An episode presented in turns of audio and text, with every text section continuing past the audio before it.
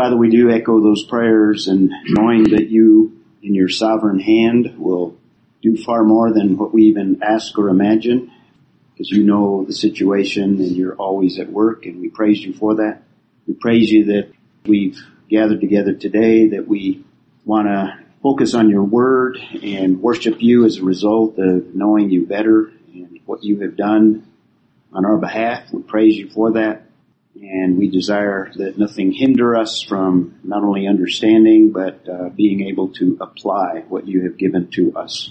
So we commit our time to you in Jesus' name. Amen. This morning I'd like to get into Romans chapter 5.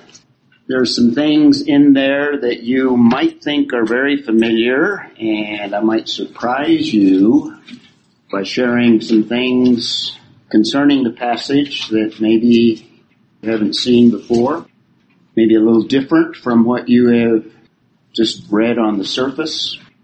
But we will be dealing with two major areas of teaching in scripture. We'll complete what we looked at last week. And the way I introduced the love of God, I mentioned that it's probably overemphasized in the church today. And by overemphasizing, we sometimes can distort a doctrine, and I think that sometimes is the case. But because we've already developed the background before we get to this passage concerning God's love for humanity and believers in particular, we have a biblical context to better understand that love of God.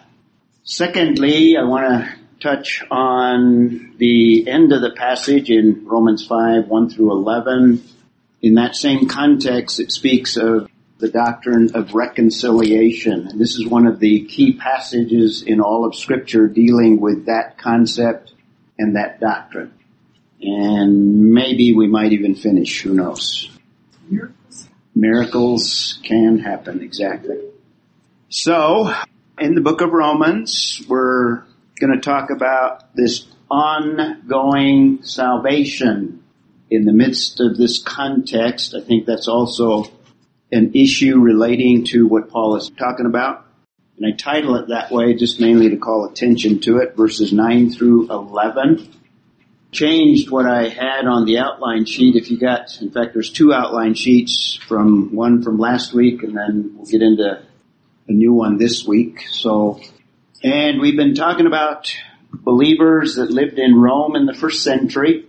A lot of them were martyred on this very site. Here's a different shot, Linda, of the same stadium, Colosseum. And the main idea, the main theme of the whole book is God providing righteousness to those that are undeserving, and he's talking about his own righteousness. In other words, a perfect standing before God which is only available through what God has accomplished for us, but He has provided it. And the bulk of the book all the way to the end of chapter 8. That's the main idea, I believe. We saw that we are undeserving and in fact we stand condemned and we need to understand the love of God in the context of condemnation. In other words, we're not deserving of it. In fact, we are under wrath. That's what uh, Paul tells us. So you have to understand wrath before you can truly understand love. And last week I stressed the idea that a lot of churches overemphasize love to the neglect of God's wrath, God's holiness, God's judgment. And by doing that, you really don't have a biblical picture of love. So it's in the context of we deserving wrath and all is entailed there and judgment while we were enemies, the text tells us we were justified. In other words, we experienced that love that Paul describes in the middle of the passage there. So we're talking about justification, chapter 5, 1 through 11, the profit that is gained from justification. So he's completed at the end of chapter 4 his doctrinal portion, if you will, dealing with justification by faith. And now he's taking it one step and he's transitioning into the area of the Christian life that he begins in chapter 6. But chapter 5 is a transition to get there. So we're dealing with issues that have more direct application to the believer and therefore probably more practical application to us today. So the profit from justification, present benefits, verses 1 through 2, primarily peace with God and access to an abundance of more grace. Justification is by grace, but this just introduces us, as New American Standard translates the word, to a whole package, you might say, of blessings from God that are all by grace. And even looks forward to glorification we exult in that future glory. We have ongoing tribulation. Once we become a believer, that doesn't mean that we live a life free of suffering. So we spent some time looking at the place of suffering, the reasons we suffer, and the ones that are in view here is God uses suffering to cause us to grow. So it's an ongoing experience of the Christian, or we could, we should expect it. We may not experience it every day, but we should expect it. But view it from God's perspective. How is God using it in my life to cause me spiritual growth? We saw a divine past accomplishment, the death of Christ, focused on that passage. And in the midst of that, we also have the love of God poured out. In other words, as a result of suffering, we're going to experience, if we respond rightly, we're going to experience that outpouring of God's love.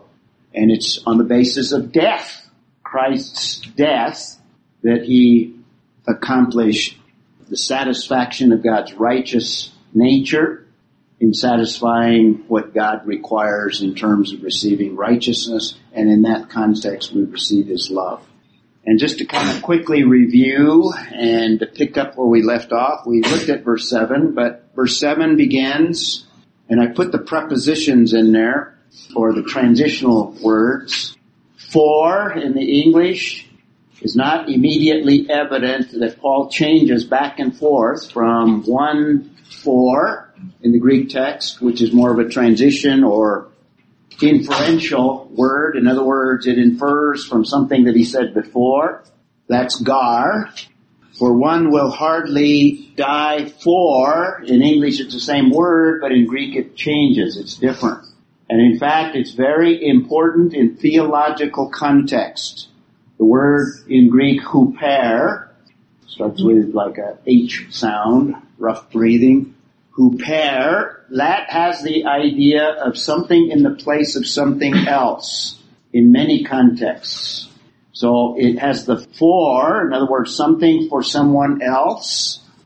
One will hardly die for, or in the place of, or as a substitute for a righteous man. So it's a very important preposition that has a lot of theological significance and it has the idea of substitution, and in this context, substitutionary death.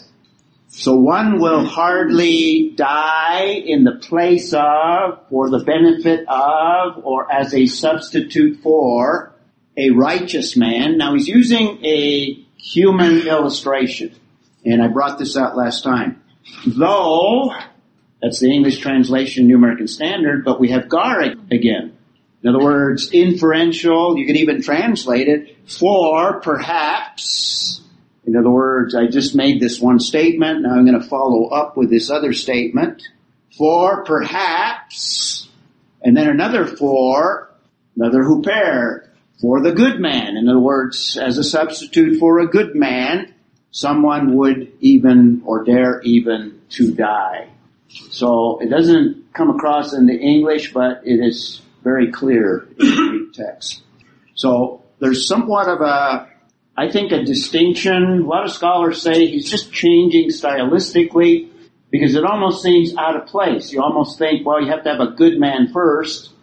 And if it's intensifying or taking the next step, then you would expect a righteous man next. But he speaks of a righteous man and then uh, intensifying it for perhaps a good man, someone would even dare die or dare even die. You see the kind of the progression here? So one will hardly die for even a righteous man, And I think there's probably a distinction here, and I think you have to think more Jewishly. And if you remember in the first century, Jesus encountered a lot of righteous people, quote unquote, and some of them, in fact, the one uh, that says, well, I've kept all of the law, I'm a righteous person. And what does Jesus say to him? When he's asking, you know, what do I lack? Sell everything you have, give it to the poor, then take. Okay. Now he's talking probably the next stage. In other words, he probably meets in general the law and he makes sacrifices for his sin. So he would be considered in Judaism a righteous person, but he has no concern necessarily for people in need.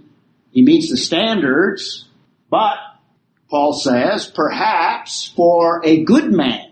And in a Jewish context, it would be someone that was not only righteous, but somebody in that context we just referred to sold everything that he had because he was benevolent and uh, had relationships with people and went beyond just simply a right standing before the law. Does that make sense? So that's probably the distinction that's being made. Those self-righteous. Well, there was a lot of self-righteousness in the first century as well, but there were some godly people that met the law, and perhaps that one that I gave you the example of the what was it was he a lawyer that came to Christ and said, "I've done everything in the law. What do I lack?" Jesus says, "You lack the relationship. You lack the self sacrifice, the, the giving of, of everything. So for a good man, someone dare even to die. And this is a contrast. In other words, even the best amongst humanity, there might be some circumstances, though it's perhaps even not likely, that someone might sacrifice themselves. And we talk about war heroes, you know, they die for us, for the country. They give up everything. They give up their lives. So this is kind of a realistic illustration of human love, just relating to what we said last time in the first part. It's related to hope because it's in that context. It follows. Hope does not disappoint. Then it goes into the passage dealing with God pouring out His love. It's experienced primarily in tribulation, particularly if you're responding rightly. It's lavishly poured out. That's the idea of the imagery of it being poured out. The word there, poured out, is used in a context of pouring out like a pitcher of wine or a container of wine, specific examples in the text, or pouring out of a liquid, and it has this idea of this lavishness of something poured out, and we have the experience of God's love. So He lavishly pours it out upon us. It's in abundance, and it's in that context of tribulation. It's given by grace. Whole context here speaks of grace, undeserved. And then now this passage is going to emphasize it's infinitely greater than human love. God's love is infinitely greater. And that is stressed in verse 8, but God demonstrates in other words, it's evident, it's on display. We've seen a similar word prior in a prior context in chapter 3 where God makes evident, makes known, and in this case God demonstrates His own love, infinite love, supernatural love, and I've been emphasizing this is the agape word that is used of God's love. It's love that's poured out to those that are undeserving. That's why it's grace. So God demonstrates His own love towards us. And how do you see God's love? There might be a human that might die for someone else, but God demonstrates His love in that while we were yet sinners, totally undeserving, at war with Him, separated from Him, and He's going to go further in later on and talk about reconciliation with Him. But it's on the basis of that while we were yet sinners, Christ died, and then we have huper again. Christ died in the place of us. Christ died as our substitute. We deserve that death. He's the substitute that took on all of the judgment that we deserve. Huper. Make sense? So Christ died for us. And in this context, just a reminder, remember in verse 6, for while we were still helpless, there was nothing we could do to change our circumstance, nothing we could do to satisfy the justice of God. We deserved condemnation and we were helpless. And then in verse 8, we just looked at here, in that while we were yet sinners, totally alienated, totally separate, totally antagonistic. Christ died for us. And if you skip to verse 10, well, actually, uh, the, the end of verse 6, Christ died for the ungodly. Those that do not have God, do not have a relationship, are distant from Him. And then verse 10, for if while we were enemies, we were reconciled to God through the death of His Son. So two themes, our helplessness, our ungodliness, our sinner state, our status as enemies. In contrast, Christ died for the ungodly. While we were yet sinners, Christ died for us. For if while we were enemies, we were reconciled to God through the death of His Son. So two kind of opposites here. Christ's death in contrast to our losses. Betty. Well, verse 7 has always kind of stymied me. And I understand Paul's anger at the righteous men and Christ's anger at the righteous men. But I don't know why that's really in there because of all of this. we're talking about that he died for us when we were helpless, ungodly, sinners, enemies, as were the righteous men, and he died for them equally. Yes. So why? Well, what we what is the point of this? For one, well, you take, die. Yeah, you take it in its context. He's already condemned all people. And our righteousness is like filthy rags. Uh-huh. In other words, there's even the best amongst us is totally lost. In fact, you could say totally depraved. Every aspect of his being is touched by sin. So he's already developed that concept. So when he's using, this is more of an illustration on the human level. In other words, if you look at the best of humanity, even though their righteousness is filthy rags and does not gain any status before God, he's contrasting the, the greatest of man's love. Even this kind of a person will hardly die, and a good person might die that has also righteous standing before the law. In other words, just legally not before God, but in terms of what God has set up in the law. There might be one that might die, but Christ demonstrates his love. You know, you might, you're dying for a good person, Christ dying for an evil person, mm-hmm. for the sinful person, the helpless, the ungodly, the sinner, the enemies. Does that make more sense? Mm-hmm. Sure. In other words, it's a contrast. He uses a human illustration to contrast, I think, the infinite love of God in that he dies for those that are antagonistic to him. We might die for somebody that does goodness.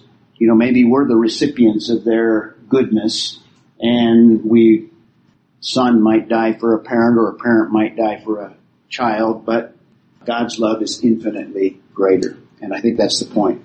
And again, the emphasis, Christ died in our place while we were yet sinners. So it is sacrificial as well. It's number six on our list in the text here. So the love of God, it's a agape love. In other words, it's actions, it's not emotions. It's supernatural in that this is God's love. Now he's able to give us the capability of loving others in the same way but his love is without regard to the object. It's related to man in terms of the hope that we have. We can experience that love in the midst of hope. That's the context here. In the midst of tribulation. It's lavishly poured out in that context. And I've used the illustration of Stephen when he was martyred that love was poured out in that God gave him a supernatural vision that I think love is not stated in the context, but it's that pouring out of God expressing himself to Stephen He needed that in order to endure that persecution, and in that context, he's able to say, Father, forgive them. He had a divine perspective on his martyrdom and death.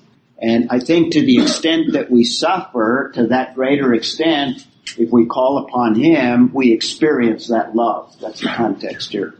And it's undeserved, it's by grace, we're enemies, etc. Infinitely greater than human love, and then at the end of the passage there, sacrificial. So that moves us into the next part where we saw the divine accomplishment, Christ's death, stressing the death aspect there, 6 through 8, and in that context, love and death. In other words, death is the visible expression, the visible way that mankind can see that love, that sacrificial love. Now we have ongoing salvation, 9 through 11, and let's see how far we can get into the passage. So 9, and notice he's building here. He's been building throughout this passage. And now in verse 9, much more than. So he's already talking about this outpouring of love, but now there's even much more as a result of this justification. Not only do we have peace, not only do we have access to this grace, not only do we have this future hope that we can exult in, and not only do we have this outpouring of love in the midst of suffering that is inevitable, and part of, part of life.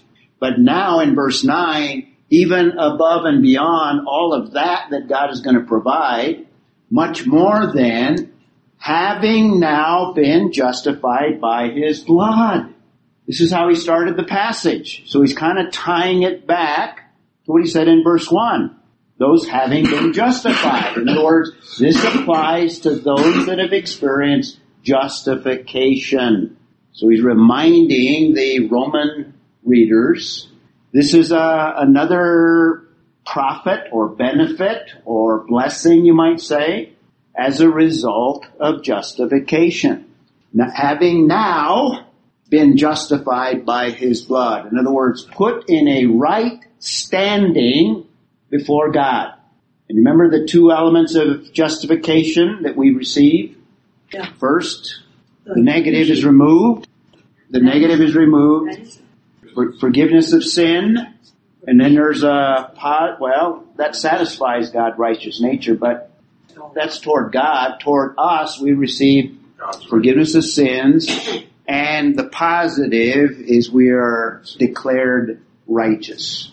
We are declared to have the same righteousness as Jesus Christ, so we stand as if we had never sinned, even though we remain sinners. He's going to develop that as we go further on. In fact, the whole tribulation idea is God is refining and trimming that, that sinfulness that we have, making us more and more righteous. But justification declares us righteous. So we're given a new standing. So we're going to have key ideas, and I put these on your outline sheet. First key idea here, justification is by grace. We've seen that. That's chapter 3, 21 through the end of chapter 4. Also by faith. That phrase occurs in that same context. And now did you notice what it said here? By blood. By blood. What does he mean by that? Did you notice in verse 9? It's by his blood. What does blood communicate or what I think it's life. metaphorical. Yeah, life. Yeah. In other words, the the loss of life or the shedding of life or the losing of life. Yeah. Do not eat meat with blood still in it because blood is, is the life. Represents the life. So you drain all the blood out of this carcass. Right. Or you start cutting it up and cooking it. Right. That's the Old Testament imagery. The shedding of blood represented death so it's not that Christ's blood has this magical or this spiritual power, in other words, the molecules, but I think it's a metaphor that every Jew would be acquainted with because sacrifices were bloody and you drained the blood and then you burnt the sacrifice. The shedding of blood, the animal loses its life. in place of that that is being, the one that is being, using the sacrifice. The shedding of Christ's blood here is a picture of his death on the cross. Betty, go ahead. Well, to me, anytime the the shedding of blood, to me, that's just, I always thought we were just working out exactly what was prescribed as what needed to be done for the forgiveness of sins. Yes. The actual letting of the blood right on the altar in an absolute prescribed way. I hadn't taken it, I mean, it seems kind of general to talk about the life of this. I mean, it's just a, I guess I was being a little more strict about it. Uh, yeah, and I think you're you're absolutely right. But in, in this context, is His blood. In other words, Christ's blood Yes. that was shed on the cross. What I'm saying is this picture that we have in Romans and elsewhere, by the way, when it refers to the shedding of His blood, it's the picture of the whole sacrificial system, like you're saying, that Christ shed His blood like a sacrificial animal. And in this context, with substitution, we deserve that. Christ shed His blood. We deserve to shed our blood, but if we shed our blood, then we spend eternity apart from God. We can't pay for it because our sacrifice is unclean, you might say. Connie. Doesn't blood also represent purification and cleansing? With the hyssop going, It was utilized for that purpose, but you, it required the shedding of an animal. Yeah, the, the loss of life. And like Russ is saying, the life is in the blood. You have all of that Old Testament imagery here. Okay? So it's by his death.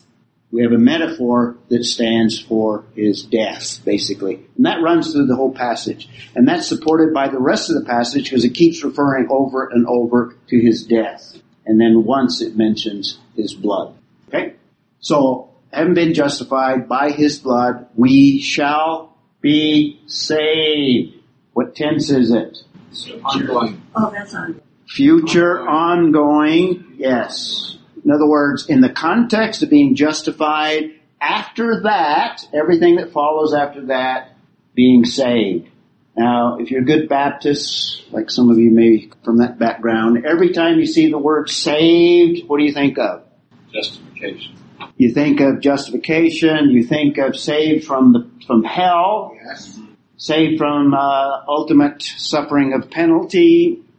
But, as we've said several times, I'm going to review, in other words, this shouldn't be new to you. When the Bible uses the word sozo, which is the verb form to save, or soteria, the noun form, and all of its related words, it doesn't always, in fact, I counted the number of times that it occurs, and it, it refers certainly to that past tense sense, once and for all, at the moment we trusted in Jesus Christ, in the sense of justification, but an equal number of times it occurs in terms of ongoing present tense salvation. So I think what he's talking about here, and I'm going to talk about wrath as well, I think he's talking about ongoing salvation. So let's take a look at the word and let me kind of defend that idea. So the, the verb is sozo, and that's what we have here. It's in the future in this context in terms of, I think it has this idea of after justification in that context. And it can be used, and let's look these up. Uh, somebody look up Acts uh, 27. I just want to illustrate. I mentioned several times every theological word that you can find in the Bible comes right out of a normal everyday usage. And here's a good example, the word salvation, or the, the idea of to be saved from something. Who's got Acts, Connie? And somebody get Ephesians. This is, you probably have this one memorized. And these are just the categories, if you study the word, that you're going to find in a context, if you study the context. It can refer to physical harm. That's Acts 27, 20, and 31. Who wants to do the Ephesians one? Terry. That's from eternal hell. That's the one that uh, comes to mind every time you see it. If you're from a Baptist background, or a future completion of a salvation. First Peter 1 5, somebody got that one? Dwayne and Mary Lee, why don't you do the Philippians 2 12 one? And let's get somebody else to look at 1 Corinthians 1 18. Who's got it? Ellen? And since you're sitting next to your husband there, have him look up James 1:21. Let you volunteer for both of you. Okay, so the word I believe is used in three different ways. One of them non-theological in an everyday material physical sense. In other words, this has the basic idea, and by the way, it's used in this way mostly in the Old Testament, the corresponding Hebrew words. Just salvation from any physical harm. The Old Testament, salvation from an enemy. In other words, in battle or in war. Here's an example of Paul in Acts 27, and he uses the word salvation. And Connie, you have that one? Acts 27, 20, and then skip to 31. Now when neither sun nor stars appear for many days, and no small tempest be on us, all hope that we would be saved was finally given up. Okay, what is the context? A shipwreck, a storm. They're about to die at sea. And they lost all hope of salvation. Oh, are they going to lose their eternal standing before God? No, it's in the context of physical harm. Similarly in verse 31. Paul said to the centurion and the soldiers, Unless these men stay in the ship, you cannot be saved. Is he talking about you better trust Jesus Christ? No, he's talking about this physical harm. And by the way, the noun is also used in verse 34. We won't look at it, but it also is in that same context. So you have both the verb and the noun that is commonly translated salvation. And this is just one example in a physical storm. There's other examples in the New Testament where it's used in this ordinary everyday sense. Now, because it's so important theologically, you would expect that it occurs more often theologically, and that's the case. But it doesn't always refer to that salvation from hell, if you will. That's why I've kind of stressed that idea here. Ephesians 2, 5, and also verse 8 gives us that idea where he's talking about being lost, first three verses, and he's dealing with eternal destiny here. Who's got verse 5? Terry. made us alive with Christ even when we were dead in transgressions. It is by grace you have been saved. By grace you have been, and it uses, I think the verb form there, either the verb or the noun, you have been saved. Past tense, speaking to the Ephesians who have experienced this salvation from eternal punishment in hell. And then also verse 8, you For probably by heard. grace you have been saved through faith, and this not from yourselves. It is a gift of God. Okay, salvation in terms of eternal destiny.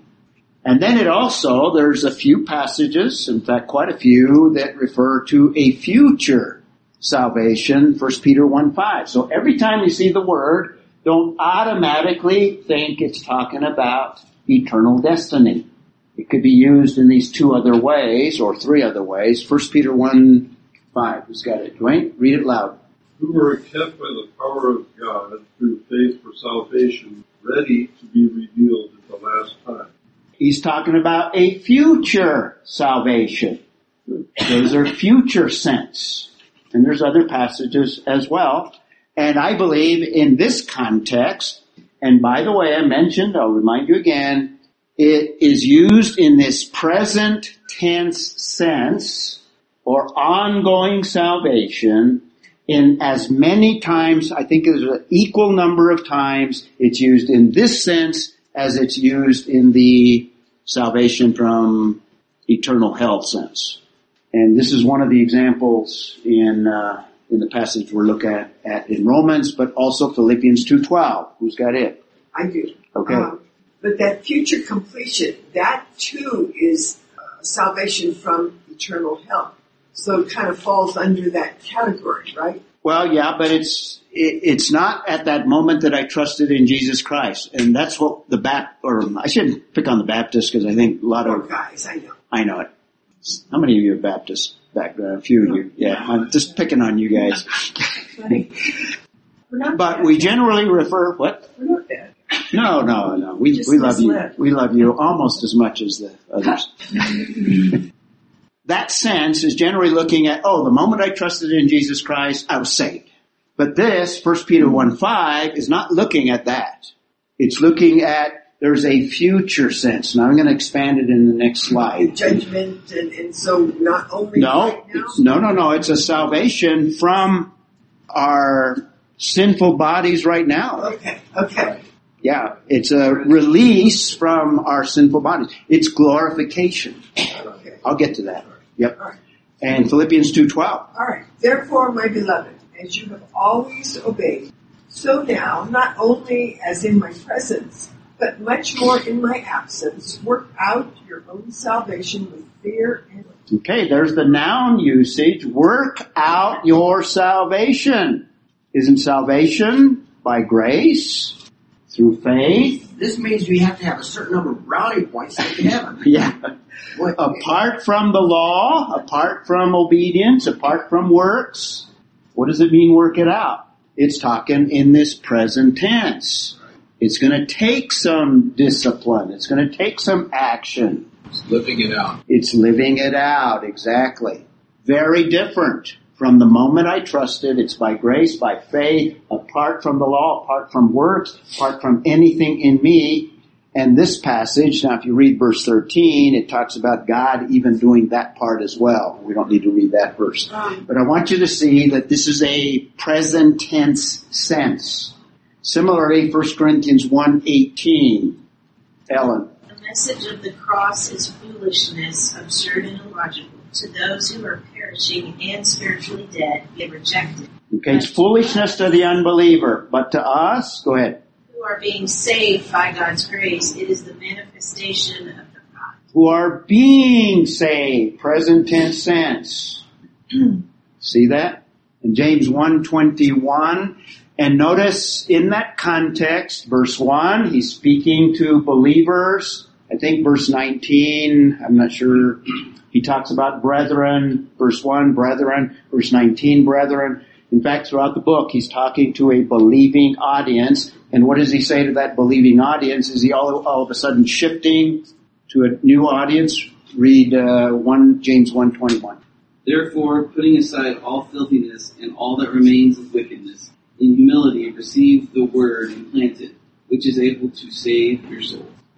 And I think he's talking about spiritual growth. In other words, you have to put away those things that keep you from growing and now concentrate on the Word of God and learning out of it because it's able to save your soul. Does that mean they are lost and not believers? I think he's talking about a believing audience here. He's talking about this ongoing salvation. That's what Romans chapters 6 through 8 is going to talk about. This ongoing working out of righteousness in our experience. Ongoing salvation. And by the way, Paul does not use sozo or soteria in uh, Romans 3, 21 through 4, what is it, 25 is it? How many verses are there? The end of chapter 4. He does not use the word. In fact, here in chapter 5 is the first time Paul uses the word sozo after the first, well actually the second time after the first one that occurs in verse 16. He's not using that word. He's not talking about that idea in terms of that word. The word that he uses is justification. Justification and salvation are the same. Justification is that initial part of salvation at the moment that we trust in Jesus Christ. Okay? See, there were a couple of hands. Linda. I, um, it says call, he who calls on the name of the Lord or whatever shall be saved. I remember Glenn saying, you know, that's the ongoing thing. It's not like, In that it's context. like, like you're here and then you call come throughout your life to get saved from, Yeah, you're not saved over and over and over. no, Yeah. but you're saved from a, s- a- a sinful experience. We're going to look at what we're saved from in this context as well. Okay? We're just talking about the word salvation. This is basically a word study that I've given you. These are the categories of how the word is used, and in the context we're talking about, I think it's this one, this present tense sense. Alright? Now let me kind of theologically put the last three together here. So, in the past tense sense, Paul, in Galatians and in Romans and in other places, when he's talking about salvation in that past tense sense, he uses the word justification. So theologically, it's the idea of justification. That's a salvation from the penalty of sin, from eternal destiny, salvation from hell, you might say. Okay? That's that past tense. That's the Baptist sense. There's also that future sense of salvation. Paul uses this word. He uses glorification. He uses it in Romans 8, where we are saved from the very presence of sin. We're removed out of these bodies of sin and we're free from sin. We're totally saved. That won't happen in this life. This happens when we either die, go to be with the Lord, or at the rapture. And if there's a past tense justification and there's a future glorification, what might you expect? Present. Present tense, and what's the theological word that Paul uses there? Sanctification. Sanctification. Way in the back. So that present tense sense is this ongoing growth, this ongoing sanctification. And that's what, in this context, tribulation moves along. That suffering produces Christian character. So we might say, if the past, it's a salvation from the penalty of sin, and the future from the very even presence of sin, can you come up with another P word? Practice of sin. I'm just kidding. The practice? Yeah. Of sin. That would be good. That would fit. But how about from the power of sin? Absolutely. A salvation from the power. This is a day by day, moment by moment, as we apply the scriptures and we attempt to walk in the power of the Spirit, we have power over sin. So it's an ongoing present tense. That's the context. Remember, this is a transition into chapters 6, 7, and 8, where he's going to expand this whole idea of sanctification. In fact, that's the title that we'll give that whole section. So we've talked about condemnation. We're undeserving, we're lost, we're without righteousness. Our righteousness is as filthy rags. And we also talked about justification. In other words, we have been given a right standing. That's salvation initially. There's a future where we'll be removed totally. That's glorification, totally from sin. But today, after we have trusted in Christ, we have an ongoing salvation from sin. We call that sanctification from the power of sin. So then, in light of that, and when we are reading um, Philippians 2.12, we could say, so now, not only as in my presence, but much more in my absence, work out your sanctification. Yes, And that would, that would fit it. that would fit. Exactly. Yep.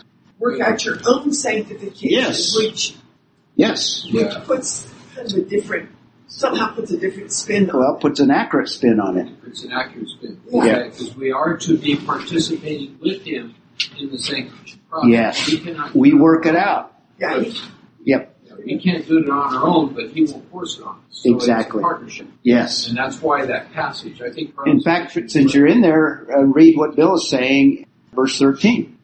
For it is God who works in you both to will and to work for his good pleasure. Both the will, in other words, he's working, he's enabling, but our will is involved. Our will. So it's his work and our will to join him in it. That Yes. We can actively And that's Romans, against what he's trying to do in our life by our own choice. Exactly. And we can't do it without it. And that's Romans 6 through 8. Yeah, that's where Calvinism and Arminianism come together.